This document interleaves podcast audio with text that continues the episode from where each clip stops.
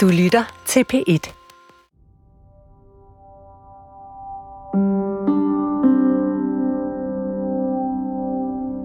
Udsagnet Xi er den mest magtfulde mand på kloden. Er det rigtigt? Det vil jeg påstå, det er, og det er det ikke så meget, fordi hans absolute magt måske er større end Bidens eller nogen andres, men det er den, fordi at der er ikke nogen til at sige ham imod. Og når der ikke er nogen til at sige ham imod, så betyder det, at han jo kan gøre, hvad han vil.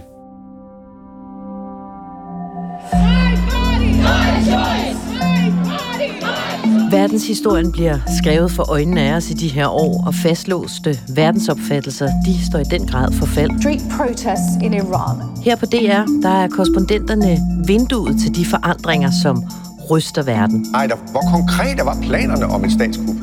Mit navn er Stephanie Suryk, og jeg er udenrigskorrespondent her på DR. Det vi ser er et militært angreb på en fredelig og på en fri og på en suveræn nation. Sammen med en håndfuld af mine kolleger rundt om i verden, så vil jeg altså bruge sommeren og den her særudgave udsyn til at forsøge at forstå fem af de mest interessante og magtfulde verdensledere. That's why I'm running for re-election. Vi vil nemlig prøve at se verden sådan, som de ser den. the greatest challenge yet to President Putin's authority. Forstå de udfordringer, som de står overfor, og som kommer til at forme vores fremtid.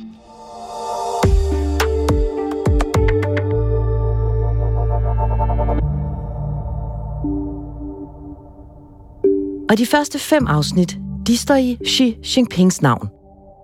For er han ved at forme en ny verdensorden med Kina på toppen, eller er stormagten faktisk på retur? Første afsnit om Xis verden, der skal vi undersøge, hvem verdens nok mægtigste mand egentlig er, og hvad er hans vision for Kina. Hej Philip Roin. Er det rigtigt udtalt? Det er det ikke, men det gør ikke noget på nuværende tidspunkt. Prøv lige at udtale det rigtigt. Rowan. Rowan. Du er DR's Kina-korrespondent med et færøsk efternavn. Og vi to, vi kender jo faktisk ikke rigtig hinanden, eller jeg føler, jeg kender dig, men vi har jo aldrig nogensinde mødt hinanden, selvom vi er kolleger, Philip. Nej, det er jo det fantastiske ved vores jobs, at vi kan sidde og kigge på Zoom øh, i uendelige timer, men ikke aldrig komme til at mødes. Nu er vi er i gang. Uh, Xi Jinping. Det er også meget tæt på Xi Jinping. Xi Jinping. Hvad er det, du synes, der er det allermest fascinerende ved ham? Det er egentlig, hvor lidt vi rent faktisk ved om ham. Altså, vi kalder ham verdens mest magtfulde mand, men sandheden er bare, at utrolig meget af det, vi baserer den analyse på, det er ting, som hans eget propagandaapparat har fortalt os. Og vi ved egentlig ikke særlig meget om ham. Der var en CIA-analytiker, der for en rum tid siden sagde, at vi ved ikke, hvornår han står op. Vi ved ikke, hvad han spiser. Vi ved ikke, hvad hans vaner er. Og på sin vis, så siger det nok mere om CIA, end det siger om Xi Jinping. Men det er meget symptomatisk for, at øh, han er, på trods af, at han har været snart 10-15 år ved magten, lidt en enigma at finde ud af, hvad han er for et menneske. Men Philip, nu har vi to fem afsnit til at forsøge at løse mysteriet, eller i hvert fald prøve at forstå det.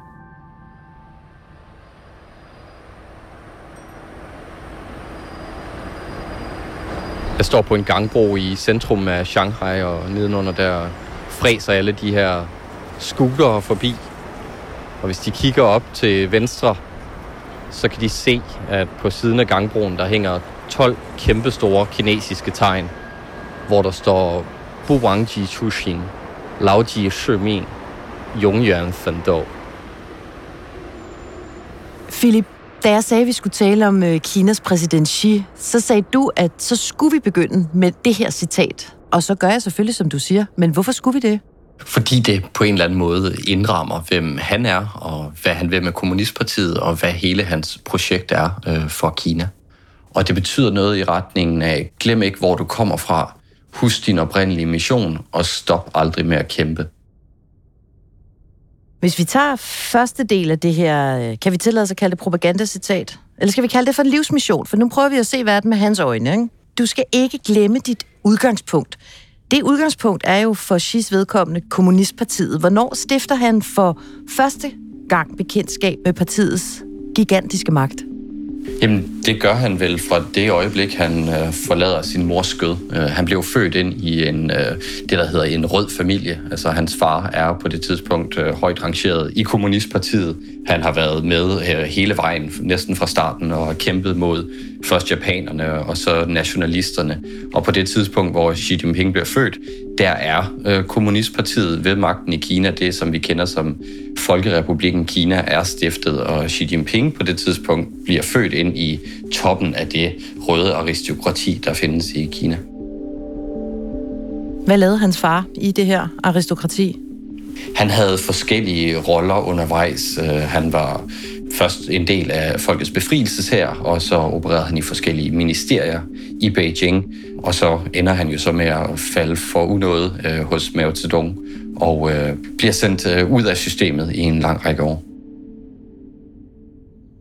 Og det er jo altså i det her system, at lille Xi vokser op, og da hans far bliver anklaget for illoyalitet og kylet ud og ned af magtens tinder, der går det jo også ud over øh, Xi, som bliver sendt øh, på landet for at arbejde. Hvad er det for en barndom, han får der? Når ens familie først er blevet stemplet som forrædere eller kapitalister, som jo var en af de værste titler at få på sig under kulturrevolutionen, så havde man øh, faktisk ikke særlig mange muligheder tilbage. Og det, der sker med Xi efter hans far ryger i vælten, det er jo, at han bliver sendt ud på landet sammen med en masse andre unge børn af højtstående kommunistmedlemmer. De bliver sendt på det, der er en form for genopdragelseslejr eller tur, man vil. De bliver hævet ud af deres relativt lukrative og luksuriøse liv i Beijing, og så bliver de sendt ud på landet for at blive gode revolutionære og blive genopdraget i den kommunistiske ånd.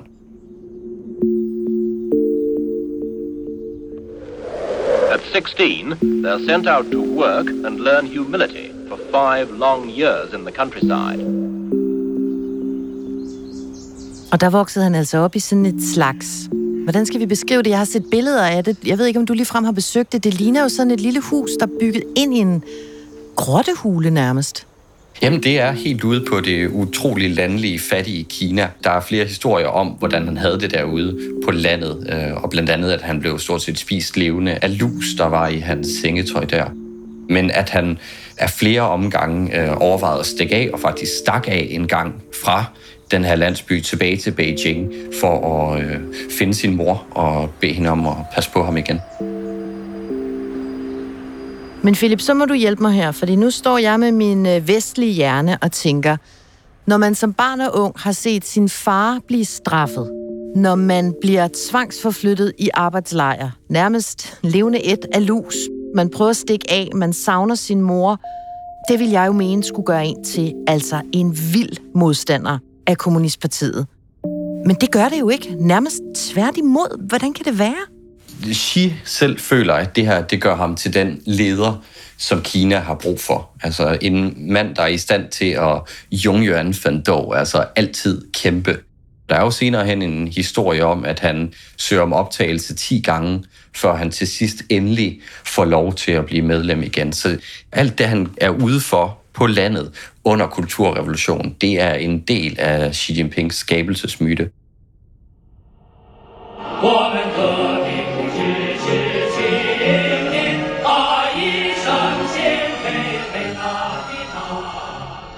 Og han kommer jo ikke bare ind i partiet igen, han kommer jo hele vejen op til toppen. The new Chinese leaders revealed, led by President-in-waiting Xi Jinping, the seven men file onto a stage in the Great Hall of the People. Xi Jinping kommer altså til magten i 2012, på et tidspunkt, hvor der er massiv korruption i det kommunistiske parti. Hvad er det, Philip, for et Kina, som Xi overtager fra sine forgængere? Det er et Kina, som er enormt økonomisk ulige. Det er enormt forurenet. Du har et øh, dybt, dybt korruption ned i alle sprækker i det her samfund. Og det er jo det, han ser, da han får mulighed for endelig at, at cementere sin magt på toppen her. Det her det er et projekt, der skal ryddes op i. Gør han så det? Ja, det er noget af det første, han gør. Han starter sin antikorruptionskampagne, og han hiver en god kammerat ind til at tage sig af den. Og så går de ellers i gang med at rydde ud fra, fra bund til top. De kalder det, vi går efter både at få fat i fluerne og få fat i tigerne, og i løbet af de første øh, par år, så tager man faktisk et par af de der tiger ud, øhm, og det hjælper virkelig både til skræk og advarsel, men også som et signal til, øh, til resten af Kommunistpartiet, at der er en ny mand ved roret. Og han er stadig øh, korruptionskriger i dag, Xi? Ja, det er at Den har flyttet sig af flere omgange, den korruptionskampagne, så det, der er sket, det er, at man startede ud med at fokusere enormt meget på Kommunistpartiets medlemmer og byråkrater, og så flyttede man videre til de mennesker, der arbejder i de statsejede virksomheder. Og i dag her i 2023, der kigger vi mod finanssektoren. Der er lige nu et par baserende sager, hvor øh, folk fra den private del af finanssektoren, altså folk, der driver investeringsfonde osv., de er forsvundet og sidder et eller andet sted i detention.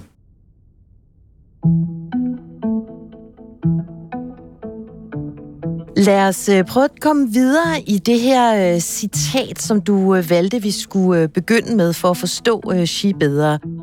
Anden del. Du skal huske din mission. Hvordan skal det forstås, når man er Xi?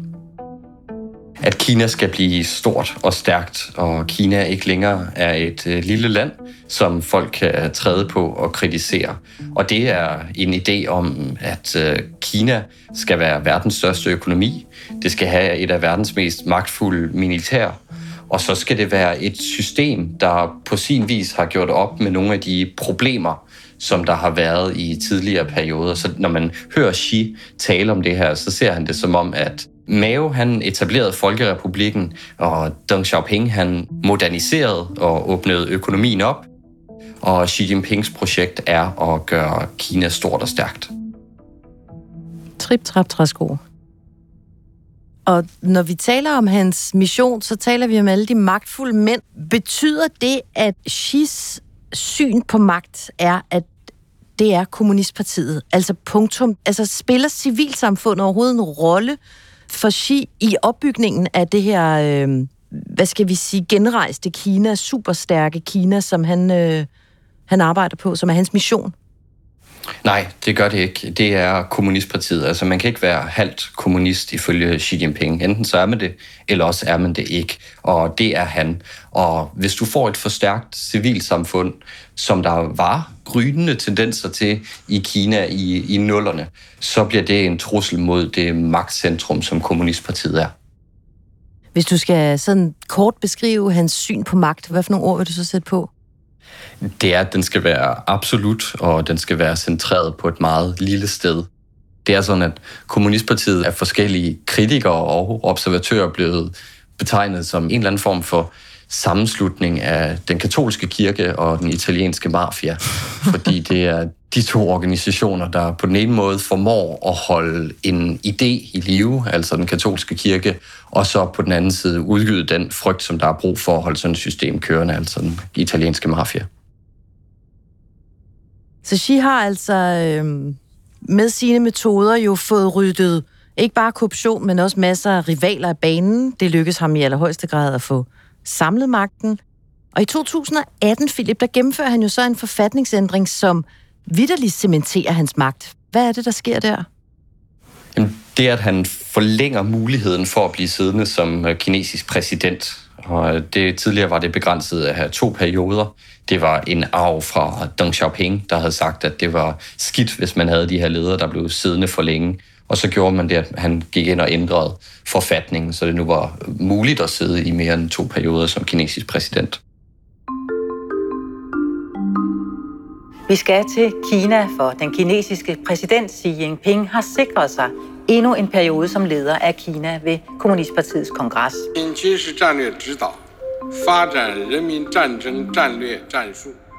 Hvad er den her partikongres for en begivenhed? Jeg ved, for en Kina-korrespondent, der virker det jo som om, det er juleaften. Og det er det primært, fordi at øh, man får mulighed for at komme en smule tæt på de her mænd, som man taler om øh, hele tiden. Men i og for sig så er partikongressen en forsamling af medlemmer af Kommunistpartiet, der sidder og nikker i fem dage og lytter til en masse meget lange og ret kedelige taler, og så i sidste ende så stemmer alle for. Og det var jo sådan i 2022, da der var partikongres, at alle medlemmer af det kinesiske parlament, de stemte for, at Xi Jinping skulle have en periode mere som generalsekretær. Og det er noget af 2.976 medlemmer, så vidt jeg husker. Du sad der selv, så vidt jeg husker. Jeg kan huske, der kom vilde mails fra dig om, hvor vigtigt det her det var. Jeg ville jo så gerne have siddet der, men øh, de lukkede ikke øh, DR ind i år, øh, så jeg skulle sidde og se det fra, på en skærm hjemme fra mit hotelværelse. Og det er jo på sin måde et meget godt billede af, hvad der er sket politisk i Kina. Altså selv den der begivenhed hver femte år, hvor man får mulighed for at komme en smule tættere på, men jo på ingen måde får mulighed for at stille nogle kritiske spørgsmål. Den kan vi nu heller ikke komme i nærheden af som journalister. Du sidder så og har ikke fået lov til at komme ind, men kan jo øh, følge med på skærm. Kinas politiske elite sidder her bænket på ræde række i den her gigantiske sal, pyntet med selvfølgelig røde faner. Alt lader til at være koreograferet ned til aller, aller mindste detalje. Men så sker der noget, som ikke virker planlagt. Hvad er det? To pladser til venstre for øh, Xi Jinping, der sidder Hu Jintao, den tidligere leder af Kommunistpartiet. Og han sidder og rumsterer med nogle papirer, og øh, så kan vi se, at der kommer en øh, høj sikkerhedsvagt hen til ham og hiver ham op i armen. Og man kan se, at Hu Jintao kæmper imod, men at han bliver hævet ud af sit sæde og øh, fortalt et eller andet, som vi ikke ved, hvad er. Og så bliver han ført hen bag rækken af ledere, blandt andet Xi Jinping, der bare sidder med begge hænder på bordet og stiger livet i luften. Incredible scenes there at the Great Hall of the People this morning. It's left a lot of people scratching their heads, wondering what's going on. Han går forbi sine tidligere venner, der øh, nærmest ikke ændrer ham, og så bliver han ført ud bag det her 20-30 meter høje gardin, der hænger ned fra podiet, hvor han sidder på. Og i salen der, der sidder de her 3.000 medlemmer af Kommunistpartiet og kigger på, mens deres tidligere ledere bliver hævet på den måde. Okay, men det er jo planlagt. En planlagt ydmygelse, eller hvad? Det ved vi ikke. Det ved vi ikke. Altså, Hu Jintao var syg, er syg, øhm, og han er ikke ved godt helbred. Han ser heller ikke helt god ud i klippet. Men symbolismen i det der med, at Xi sørger for, at hans forgænger bliver ført ud på den måde, den er jo ret klar. Og hvad, øh, hvad betyder det? Jamen, det betyder, at de fraktioner, der tidligere var i Kommunistpartiet, og som der har været igennem hele historien, altså før snakkede man om de liberale mod de konservative, så snakkede man om folk fra Shanghai mod resten af landet, og så var der ungdomspartiklanen, og nu er der en klan tilbage, og det er den med Xi ved spidsen. Og nu sidder han der jo Xi solidt på magten i et kommunistparti, der har en fløj, nemlig Xi-fløjen. Og så er han jo en mand, som selvfølgelig selv siger, at han er folkets mand. Og det er måske her, vi kan komme hen til tredje del af dit citat, eller strengt taget jo Shis citat, nemlig at altid kæmpe. Hvordan skal man forstå det? Det skal man forstå i den kontekst af, at Kommunistpartiet skal ikke være et byråkratparti. Det skal være et parti, der kæmper for befolkningen, kæmper for sin ledere og kæmper for at gøre Kina stort igen. Og den der idé om, at kommunisme kan ikke eksistere, kommunistpartier kan ikke eksistere i en eller anden harmoni med andre systemer, det er det, man virkelig mærker i Kina i de her år. Altså, der skal være en fjende udad til, som man kan være hårdere indad til.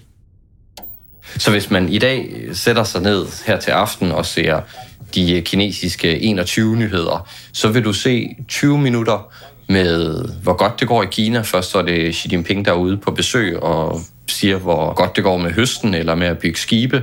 Og så andet segment, det er en historie om, at økonomien har det fremragende. Og så de sidste 10 minutter af udsendelsen, det er først og fremmest om, hvor frygtelig omverdenen er, om oversvømmelser i Europa og hungersnød i Afrika, og så hvordan USA egentlig har bidraget til alt den her nød ude i verden. Og det er det billede, man gerne vil have sin befolkning har, når de kigger ud på verden om dagen. Hvis vi lige bliver, fordi vi kommer til at tale meget mere om de her øh, ydre fjender, det som Xi i hvert fald ser som skurke på jordkloden. Jeg godt tænke mig lige at blive lidt mere in-house, so to speak. Altså det her med, at individet skal simpelthen træde tilbage, for kommunistpartiet, civilsamfundet anses som en trussel, Mere censur, skrabere regler mod det eller dem, der ikke følger partilinjen. Hvordan mærker man det i dit Kina, Philip? Hvordan mærker befolkningen det? Jamen, men Xi, han er utilitarist. Altså, han mener, Philip, at... Philip, øh, Philip. Vores bror er på sommerferie. Man må godt lige have et glas rosévin i hånden, mens man hører det her. Hvad betyder det? Jamen, det betyder, at det ikke er så vigtigt, hvordan individet egentlig har det, hvilke rettigheder individet har, så længe at den fælles velstand i samfundet, altså den gennemsnitlige borger bliver løftet op, så er det i orden, at der bliver smidt befolkninger eller individer under båden på vej derimod. Og det er jo meget anderledes i forhold til, hvordan vi ser det for Danmark, hvor det er en retsstat, hvor selv kriminelle har rettigheder i et retssystem osv. På den måde ser Xi Jinping ikke på Kina. Jeg kan huske, du har forklaret det engang på den her måde, at uanset om man er, hvor man er fra, uanset om man er træt af covid-nedlukninger, uanset om man er Jack Ma, som du talte om før, så er det ikke dig, det handler om. Det er ikke dig, det handler om. Det lyder næsten som Svend Brinkmann, det her, ikke? Men det er fællesskabet, det handler om. Altså, og hans slutmål er proletariatets diktatur. Er, er, det, øh, er det rigtigt forstået, når jeg sidder er bødigt og lytter til dine analyser? Jamen, det er nok ikke øh, helt forkert. Men Philip, hvad sker der så? Altså, hvad sker der med dem, som strider imod det her store kinesiske projekt, som Xi har gang i? Jamen, der kan ske øh, en del ting, og det har vi også bevidnet i løbet af de sidste mange år, blandt andet i Hongkong. Som jo gik ud og protesterede mod at komme for tæt på Kina tilbage i 2019, og de endte jo med at få en sikkerhedslov banket ned over hovederne, så du i dag kan blive sat i fængsel for at synge en forkert sang. Og det skete jo også for uigurerne, det her muslimske mindretal ude i Xinjiang-provinsen, der øh, havde en række terrorelementer i sig, begik flere terrorangreb i Kina i nullerne, og så sendte man ellers hele befolkningen igennem en, et genopdragelsessystem, hvor op mod to millioner mennesker endte med at sidde til indoktrinering i øh, forskellige lejre rundt omkring i Xinjiang, så de kunne lære at forstå og lære at elske kommunistpartiet. Altså greb og metoder, som Xi jo kender fra sin egen barndom? Ja, og som jo har skabt ham i dag og gjort ham til den succes, han synes, han selv er. Vi gentager vores mønstre, os mennesker, var. Også de dårlige. Han har jo sikret sig, at partitoppen den kun nu består af folk, som støtter ham. Og du siger jo også selv, at han stiler ligesom efter at blive den ultimative leder af Kommunistpartiet. Vi har efterhånden vedtaget, at han er den måske mest magtfulde mand på kloden. Hvad tror du, hans hedeste drøm er? At genforene Kina igen. Altså få de territorier, som man mener er kinesiske, Hongkong, Macau og Taiwan, ind som en del af fastlandskina. Og så gør Kina til en stormagt, der bliver set på lige fod med USA. Philip, jeg synes, vi er fremme ved en stærk cliffhanger her. I næste afsnit, der tager vi fat på noget af det, som står i vejen for den her drøm, Xi har om en ny verdensorden. For hvor godt har Xi styr på opbakningen til at samle et forenet Kina? Protesters in China's largest city crying down with the Chinese Communist Party and down with Xi Jinping. Der er så meget at tale om. Philip, er du øh, klar på, at vi laver et afsnit mere? Det ser jeg frem til jer. Det er godt. Det her, det er altså Udsyns uh, sommerspecial. Mit navn, det er Stephanie Suryk. Og husk nu, at alle afsnit her i vores uh, serie om Xi, de ligger allerede klar i DR Lyd, og der kommer mere. Tak for snakken, Philip.